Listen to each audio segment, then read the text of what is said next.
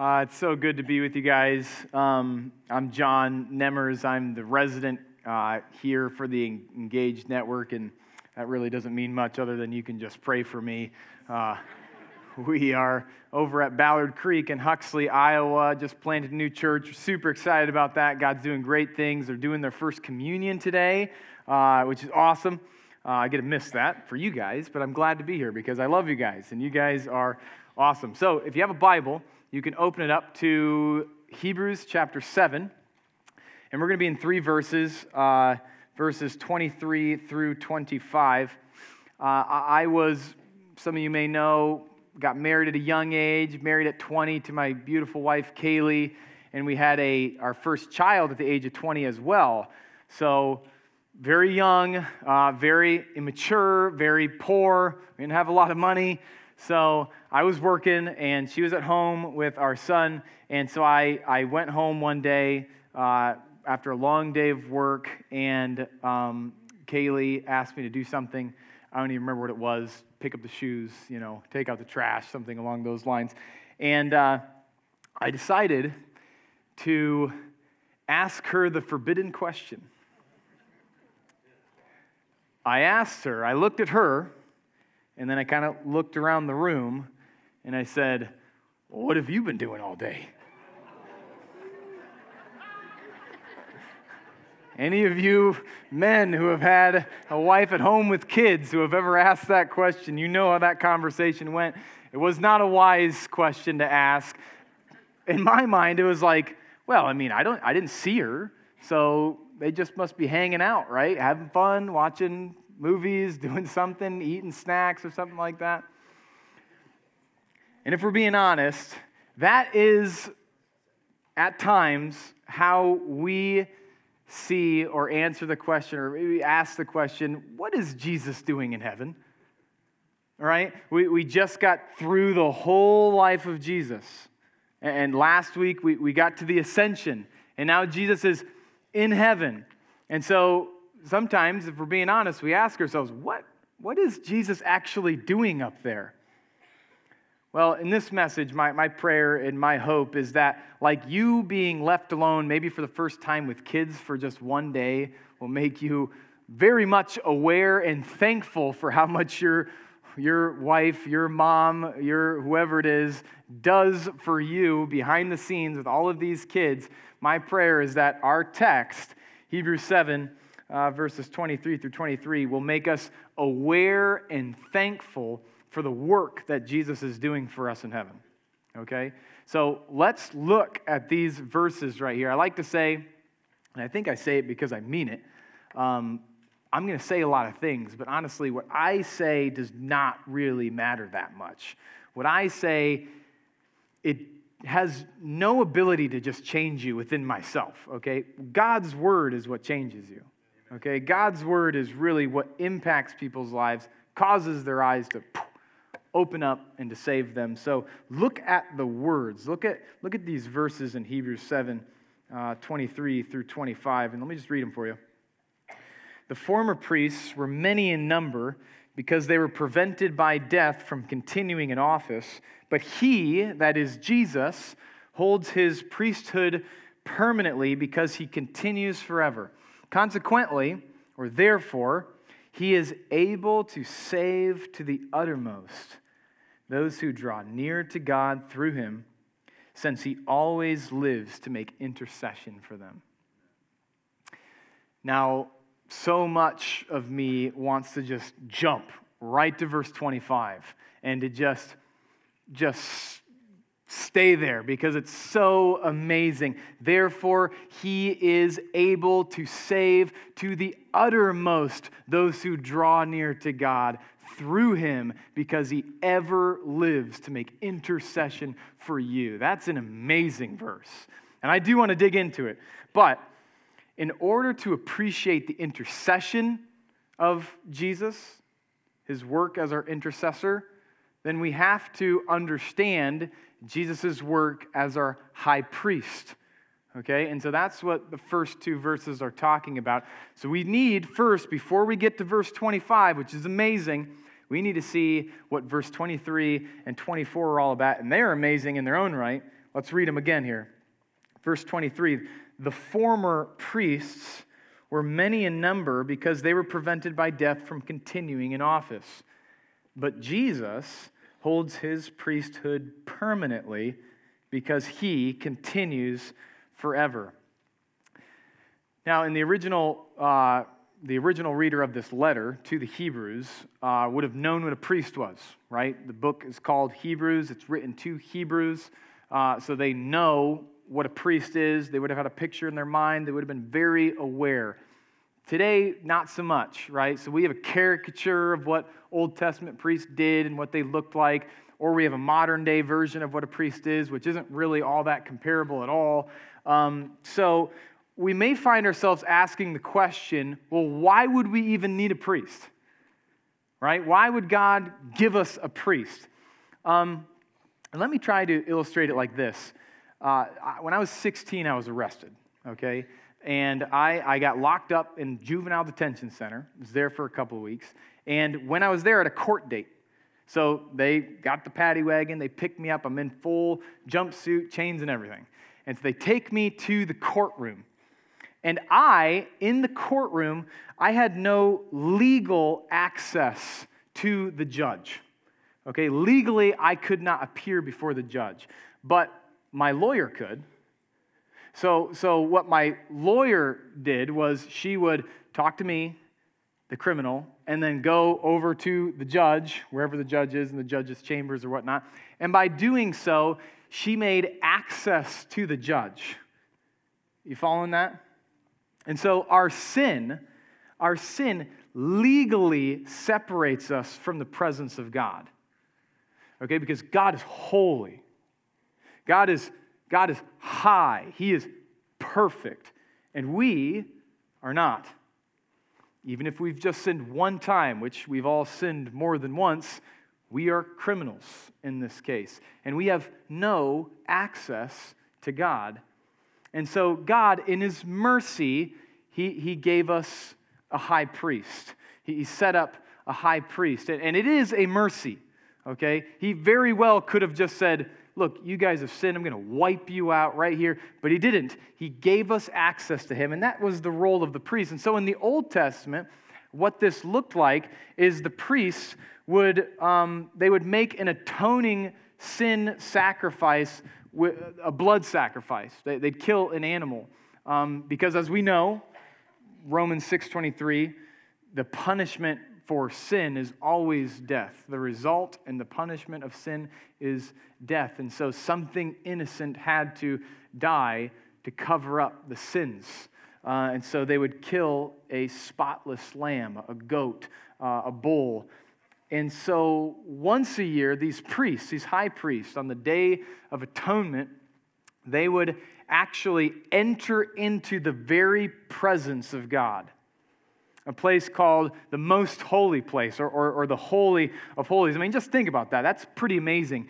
If God exists, then being in his presence would be coveted, and yet here are these guys who God is allowed to actually enter into the presence of God. It's pretty amazing to me. And so, what they would do is they would take the blood from the goat that they killed outside of the Holy of Holies, they'd put it in a bowl or something like that, and then they'd start to go into the Holy of Holies and then start to sprinkle it all over the mercy seat, all over the Holy of Holies. And by doing so, they were interceding for the sins of the Israelites. Okay? And so, this is how it looks straight out of Leviticus 16. Leviticus 16 15 says, Then he shall kill the goat of the sin offering that is for the people, and bring its blood inside the veil. That's the Holy of Holies right there. And do with its blood as he did with the blood of the bulls, sprinkling it over the mercy seat and in front of the mercy seat. Thus he shall make atonement for the holy place because of the uncleanness of the people of Israel and because of their transgressions and all of their sins. Now, modern day people, this is nuts to us, right? I mean, this is crazy. Why are we killing animals and sprinkling their blood everywhere? But keep in mind, not just the sacrifice, but the sacrifice and the priest were both symbols of something greater to come. And, and, and most of the Israelites would have known this. They would have known that these were symbols representing something greater. And Isaiah 53 actually tells us or predicts and shows us who these or how these greater high priests or what this greater high priest and this greater sacrifice would actually be doing. Look what Isaiah says in Isaiah 53. He says, He poured out his soul to death and was numbered with the transgressors, yet he bore the sin of many. There's your greater sacrifice. He's not talking about an animal right there. He says, He bore the sins of many. That's the greater sacrifice. But then Isaiah continues and he says, and make and makes intercession for the transgressors. There's your high priest. So even before Jesus ever stepped foot onto the scene, Isaiah, hundreds of years prior, was saying, These are symbols. They're representing there will be a sacrifice, and it will be a greater sacrifice. There will be a priest, and it will be a greater priest because a greater priest was needed. Because as the text suggests, all of these priests, they couldn't, they couldn't cut it, right? They, they themselves were sinful, and because of their sin, they died, because that's the result of sin.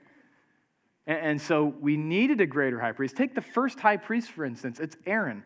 Aaron, I mean, it's a litany of bad high priests throughout history, but the very first one sacrificed, uh, made an idol at the foot of Mount Sinai when the presence of God was right in front of him, and he had everybody worshiping this idol and ended up killing 3,000 people because of what he's doing. These are the priests that were there. We needed a greater one.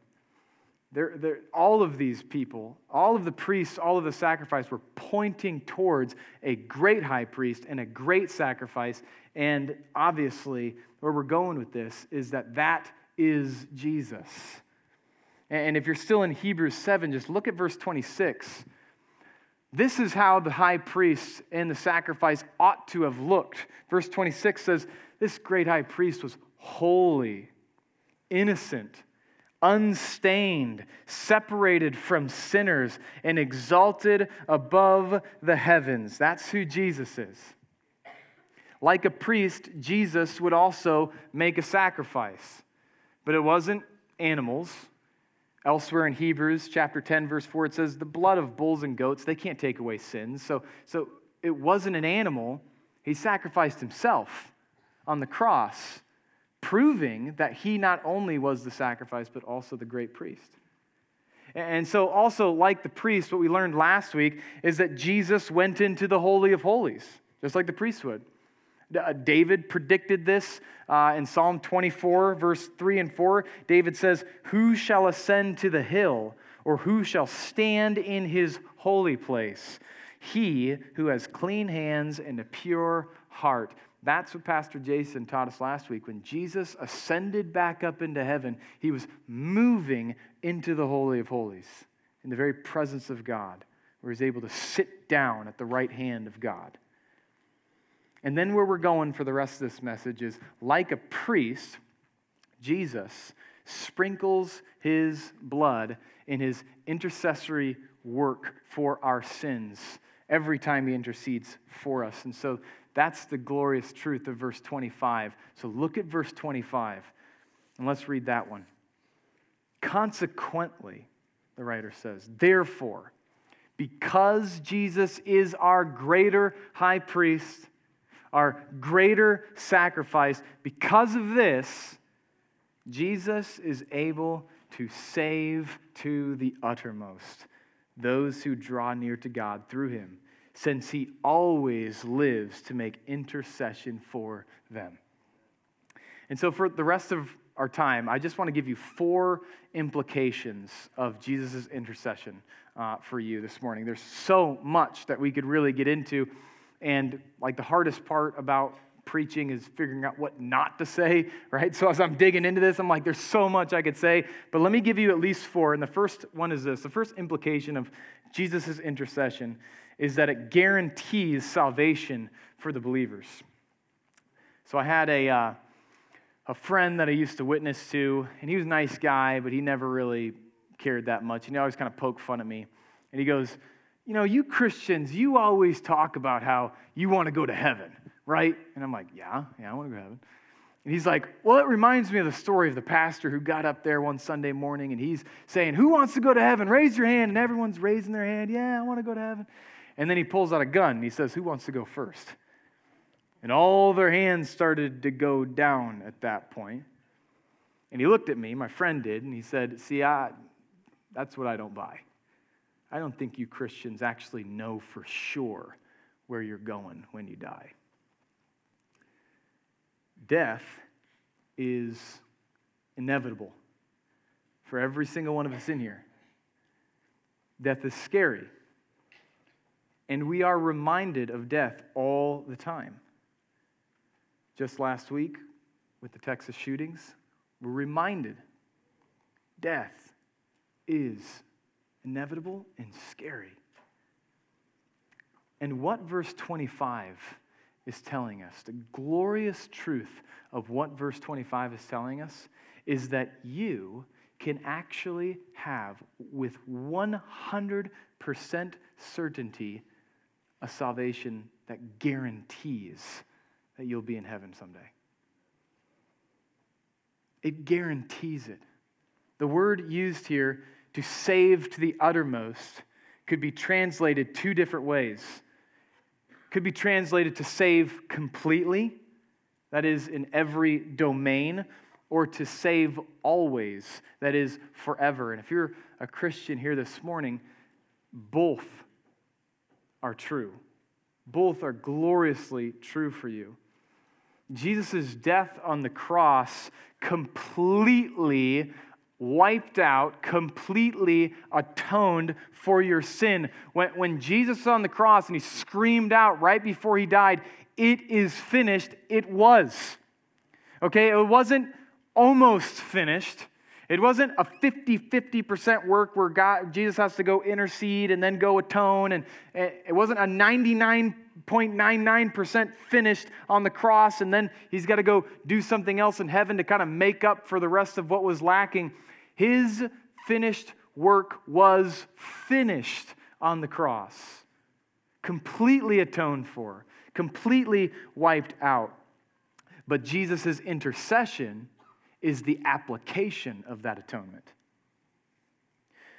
Okay, so this is just kind of how I was trying to wrap my brain around this. This is deep theological stuff here. Um, it would be almost like you were given a debit card with an infinite amount of money on it. Every time you use that card, you're drawing from a payment that already exists. And the same is true for Christians. Every time you sin as a Christian and you need forgiveness, Jesus intercedes for you by using the already purchased blood to pay for it. And this is mind blowing to me. This is just absolutely shocking to me because the idea, and what, what is most shocking about this is not the fact that it's shocking enough that our sins are forgiven, right? But the idea here is not that it's a blanket statement, right? Like Jesus goes to the Father and says, Hey, I got this guy, John Nemmers, he's really sinful, okay? He's gonna sin all the time. So let me just get it out of the way now, forgive his sins, and then I'll move on to the next person. The idea here is that every single sin is taken to the Father.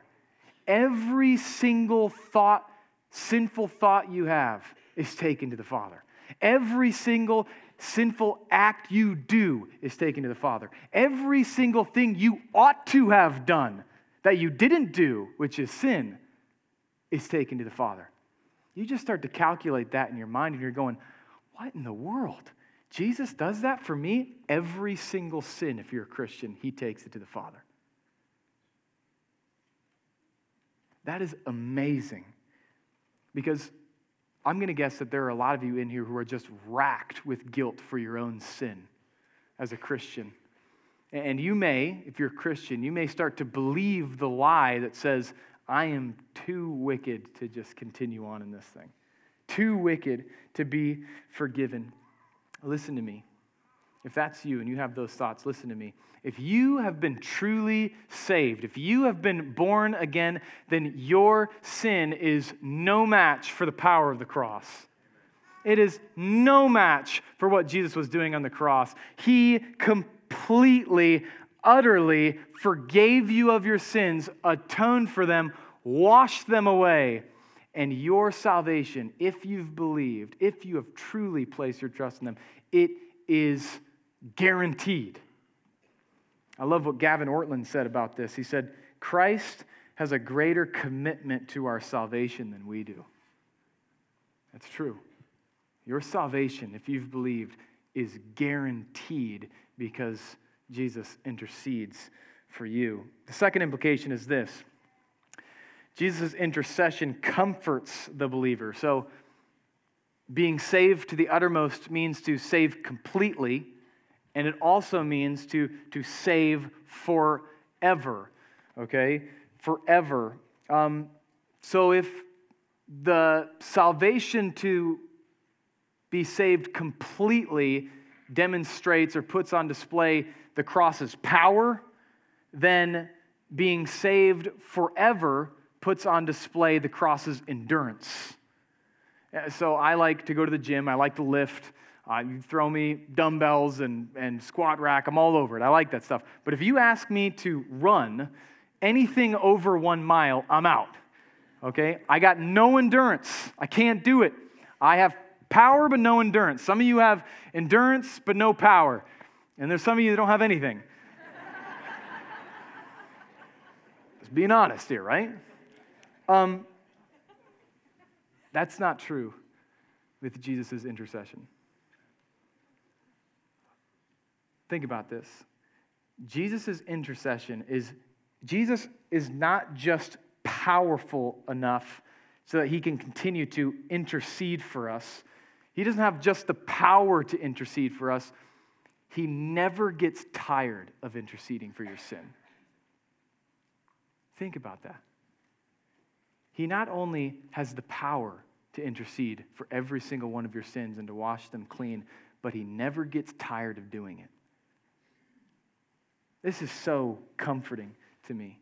The idea that God, Jesus, never gets tired. Sin after sin after sin. I know myself, I'm going to get tired of this, not Jesus.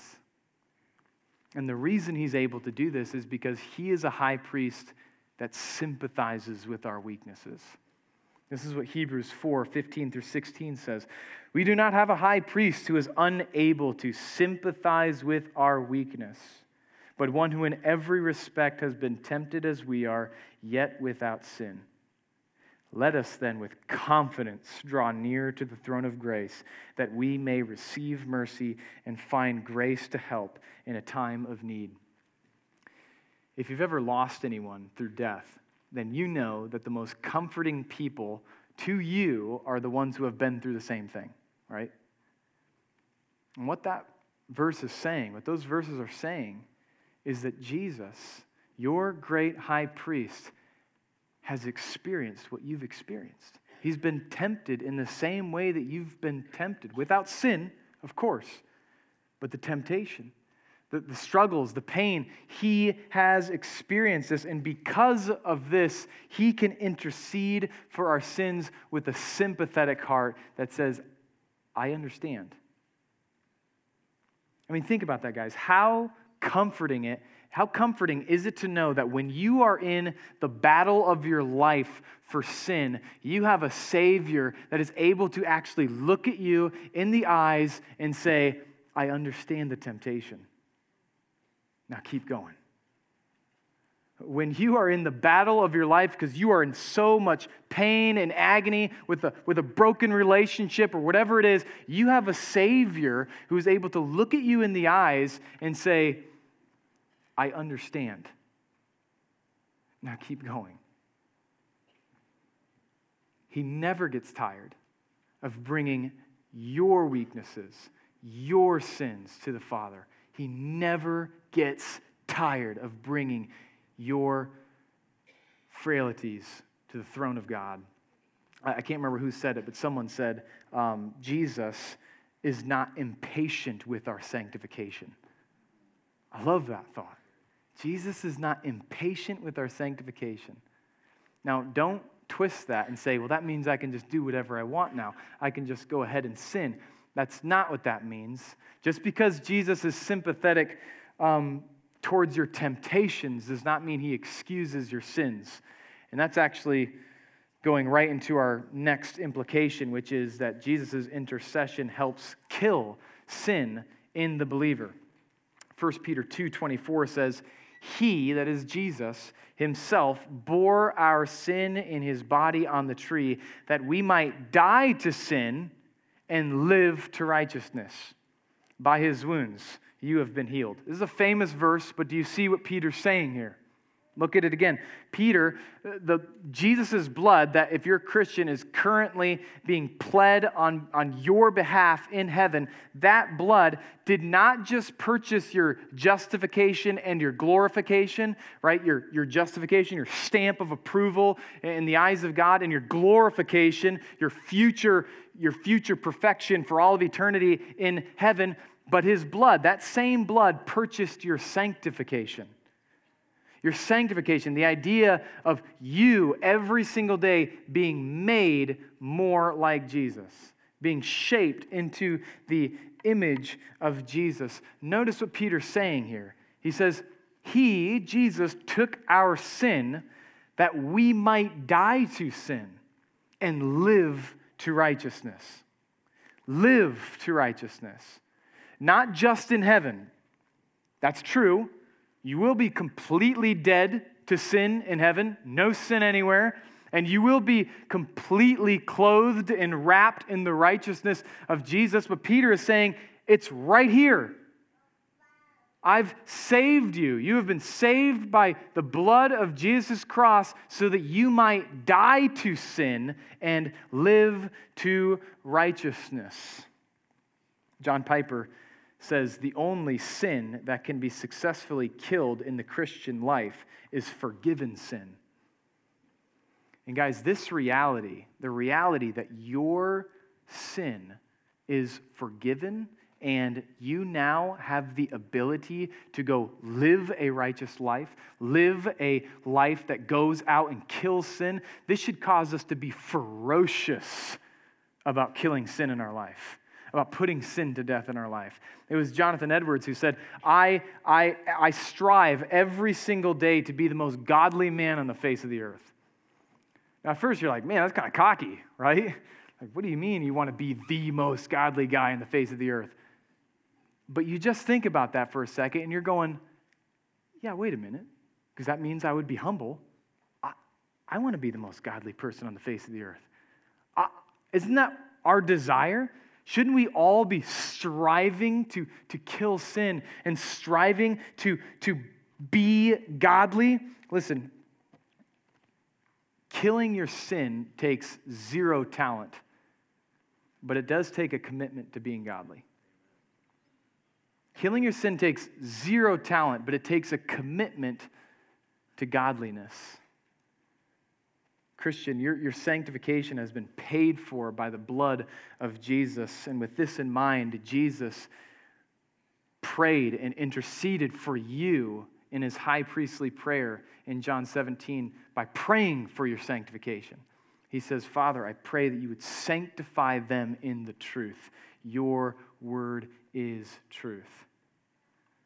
Your sanctification has been bought by the blood of Jesus. And so let me go to the last implication of Jesus' um, intercession, which is it gives courage to the believers.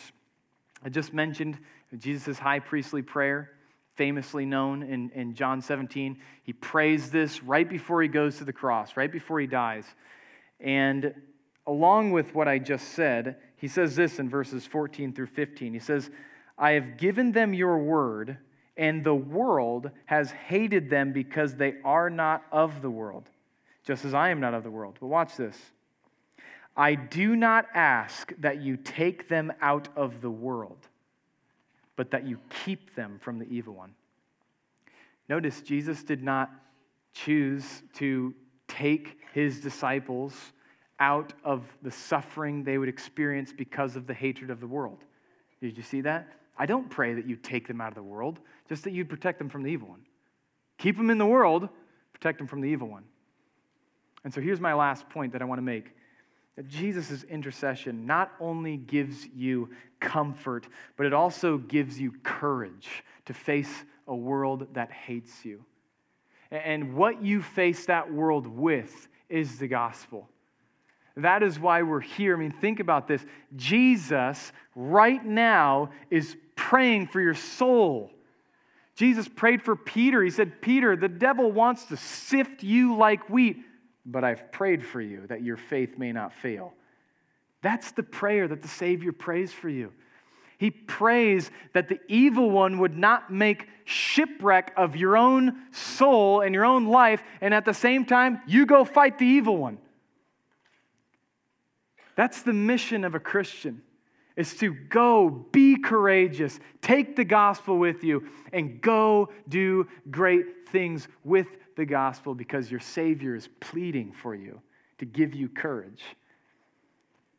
It was Robert Murray M'Cheyne who said, If we could hear Christ praying for us right next door, we wouldn't fear anything. But yet the distance makes no difference, and He is still praying for you. Our first core value here at Saylorville is Jesus rescued me from eternal death, so I will live my life on earth for him. Christian, is that true of you? Jesus sacrificed his life for you. Will you sacrifice your life as a living sacrifice for him? This is what the end of the book of Hebrews says. It sums up the whole book like this in Hebrews 13, 12 through 14. So Jesus also suffered outside the gate in order to sanctify the people through his own blood. Therefore, let us go to him outside the camp and bear the reproach that he endured. Suffer. For here we have no lasting city, but we seek a city that is to come. Christian, is that true of you? Do you think like this? How you can go into hard places and suffer for the sake of Christ? Your Savior is praying for you. And hopefully, through these verses, you're, realizing that He's doing a lot more than just hanging out in heaven. He is hard at work for your soul. But as I end, I want to draw your attention to my points, which all of them said and they're all addressed to the believer. Because everything that I just walked through is really, really comforting and good news for the believer. For those of you who have actually looked at the finished atoning work, sacrifice of Jesus on the cross, and, and, and, and acknowledged it, placed your faith and trust in it, because some of you have not done that. And I just want to draw your attention back to verse 25. Jesus is able to save your soul to the uttermost, completely, and forever if you would draw near to the Father through the Son. Would you do that? If you have not placed your trust and your faith in Jesus, recognizing your own sin that put him on the cross, would you right now place your trust in this Savior who loves you. And for the Christian, let me leave you with the words of Charles Wesley. He wrote a poem that was just beautifully encapsulates the intercession of Christ. This is what Wesley says He ever lives above for me to intercede, his all redeeming love, his precious blood to plead.